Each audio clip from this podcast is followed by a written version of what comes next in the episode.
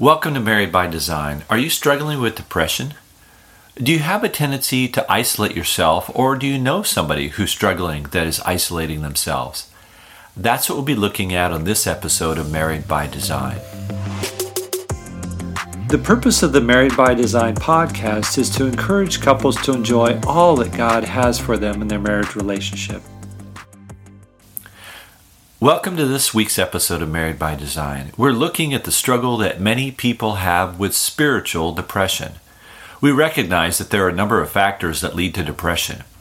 We wanted to take this series and focus on the spiritual and emotional aspects of depression, the challenges that we can face in life that can throw us for a loop and send us into discouragement and depression. We're looking at this issue of depression and are looking at some of the causes we encourage you to get a couple of resources that could give you more background and information on this very vital issue. The first one is a book by Dr. Martyn Lloyd-Jones, and it's entitled Spiritual Depression Its Causes and Cures. The second resource is a book by Dr. Robert Somerville entitled If I'm a Christian, Why Am I Depressed? Both of these books are great resources to broaden your understanding of depression. In this series, we want to address these issues to help you and your spouse if you're struggling with depression. So many people today are struggling with this issue, including Christians. And we believe that God does have the answers and wants to help us with spiritual depression. There are a number of physical issues that may lead to depression. Those need to be addressed by a medical doctor. What we're addressing here is the spiritual, again, and emotional aspects of depression. We also want to address the struggle of depression because, as couples, you may have opportunities to minister to people that struggle with depression. God has put the two of you together as a couple in order to help others. As you get a better understanding biblically of depression, you can use that knowledge as a platform to minister to other people that may be struggling with this very issue. A third opportunity that you may have is to help your spouse because God has made you one, you may be aware that your spouse is struggling with depression. We looked at the symptoms in the first episode. Having a better understanding will allow you to step up to the plate and minister to and encourage them through this process to get to a better place. That's right. And over the last few weeks, we've looked at some of the events that can trigger depression. We looked at Job and his devastating loss and how God tried to reorient his thinking in those last chapters of the book of Job in the Old Testament. Over the last two weeks, we've looked at the disciples and how they focused on their circumstances rather than on the Savior. That wrong focus led them to turmoil and fear. There are important lessons that we can learn from these stories in the Bible as to how to deal with discouragement and depression. We would encourage you, if you haven't listened to those episodes, to go back and listen to them. Well, this week in our episode, we're going to look back in 1 Kings 19 and the struggle that Elijah had with depression. We saw the event that triggered his depression in the threats of Jezebel. This week, we're going to look at his reaction to those threats. Yes, in 1 Kings chapter 19 it says in verse 3 that he was afraid and he arose and ran for his life and came to Beersheba, which belongs to Judah, and left his servant there. But he himself went a day's journey into the wilderness, and came and sat down under a broom tree. And he asked that he might die, saying, It is enough now, O Lord, take my life, for I am not better than my fathers. How does Elijah respond to the threats of Jezebel? He isolated himself. He ran away from the problem, he left his servant, and even went a day's journey into the wilderness by himself and sat under a tree. This is one of the things we can find ourselves doing when we are either discouraged or fall into depression. There's a tendency that we all have when the struggle comes to isolate ourselves. We just don't want to deal with the issues or even think about it. We hide and run to a place where we are alone there are many reasons why that happens. We withdraw from other people, even our friends and close family members. It is a dangerous thing to do, but it's also very easy and common thing to do. The person who's depressed may find it too challenging to face people. Interacting with other people can become insurmountable. We don't want to answer questions or think about the issues that we're facing. We feel like we don't want the input from other people. We can avoid people that just want to try to fix us as Job's friends did to him in the book of Job. There is an urge that we have to back away and shut ourselves off. This is the very thing that we want to encourage you not to do if you're struggling with depression. It seems like the default mode, but it's a model that will only discourage you more and cause you to sink into a deeper depression. This is where faith comes in. We looked last week at Peter, who, despite his fear, was willing to step out of the boat onto the water to his Savior. He did the exact thing that seemed illogical and impossible. That's what the depressed person needs to do to do the thing that seems the most illogical and impossible. Recognize the danger of isolation and reach out to a few good friends for support. What we want to do in this uh, session is to look at the reasons why you should turn away from isolation and running to a place to hide. We want to remind you of these truths and how important it is if you're going to cope with your depression. To look at a few choice people to support you and help you work through the issues. Or maybe you're in a place as a couple where you have an opportunity to help someone who struggles with depression. These are the things that you need to remember. This is what you can do to help somebody that's struggling with depression. The reality is that when we feel we're all alone, we can feel also very hopeless and helpless. But you're not alone. It may seem like that, but I'm sure that you have family and friends that would be of support to you if you reached out to them. Elijah felt like he was all alone. Later on in the chapter, in verse 10, he said, I, even I, only am left, and they are seeking my life to take it away. He says that again in verse 14. Elijah had firmly fixed in his mind that he was alone and abandoned, all by himself. Have you ever felt like that? Well, it's not true. And that's what you need to remind somebody who may be struggling with depression that they're not alone, and that you are there to help them and be a companion. That's what Elijah needed. Elijah had companions and people that would be a support to him. The Lord said to Elijah that he had seven thousand in Israel, all the knees that had not bowed to Baal, and every mouth that had not kissed him. There were seven thousand companions to Elijah, as well as those in verses 15 to 17 that he was supposed to take along with him to support him. It was Jehu and Elisha. This is so key for you to understand or for you to communicate to somebody who's struggling with depression. They are not alone. They're not abandoned and not neglected. They are not to be isolated. There are people around them that love them and want to encourage them and support them. If you're struggling with depression or know somebody that is, they need to remember that they can't handle this on their own. We were never created to be isolated and alone. We all need others. We need the support of others. We need the perspective of others. We talked some time ago about Ecclesiastes 4, verse 9. Two are better than one because they have good reward for their toil. For if they fall, one will lift up his fellow. But woe to him who is alone when he falls, and has not another to lift him up. Again, if two lie down together, they keep warm.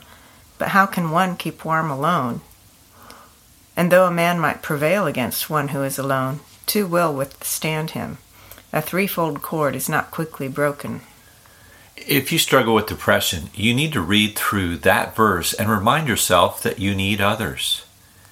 It's not a failure or weakness to see that you need the help of others. In fact, it's a source of victory and strength to see that you need the support of others and you need to act on that.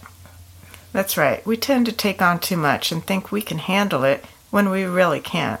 It's like the story of Moses in Exodus 18.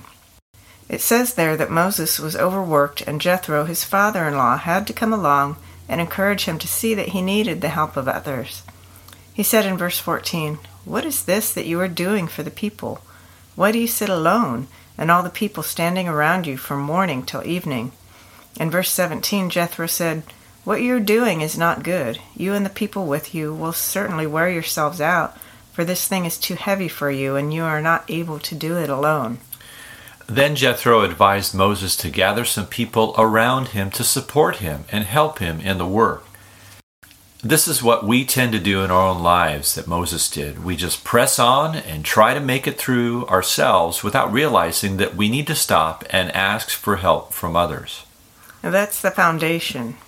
Now add to that the important practice of supporting somebody without always giving them a quick and easy answer. This is what Job's friends fell into in the book of Job. They tried to give him an answer and fix him when they should have just been there to support him. Job's friends had it right initially. It's worth reading that again in Job 2, verse 12. And when they saw him from a distance, they did not recognize him. And they raised their voices and wept, and they tore their robes and sprinkled dust on their heads toward heaven. And they sat with him on the ground seven days and seven nights, and no one spoke a word to him, for they saw that his suffering was very great. That's perfect. Just stop right there. If you're struggling with depression, you need to look for somebody who can be that kind of friend. They can weep with you. That's what the Bible says to weep with those who weep. If you know somebody who struggles with depression, don't go over and immediately try to fix them. There will be a place for counsel as you see it, but just go and listen and weep and grieve with the things that they're facing. That's incredibly supportive and so necessary for the person who struggles with depression. That should be our default mode. That's right, but let's look at another principle on this idea of not isolating ourselves.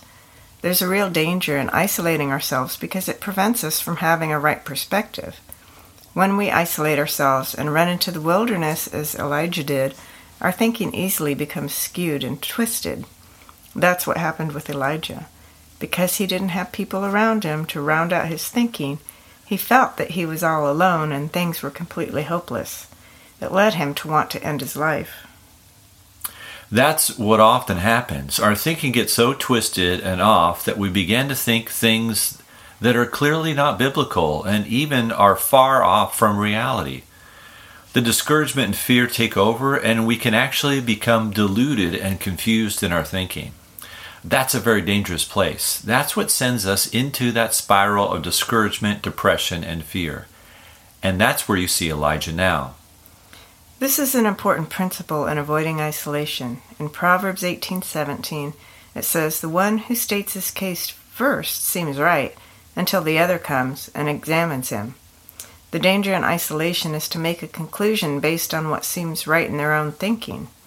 How often is it that our initial thoughts are often wrong?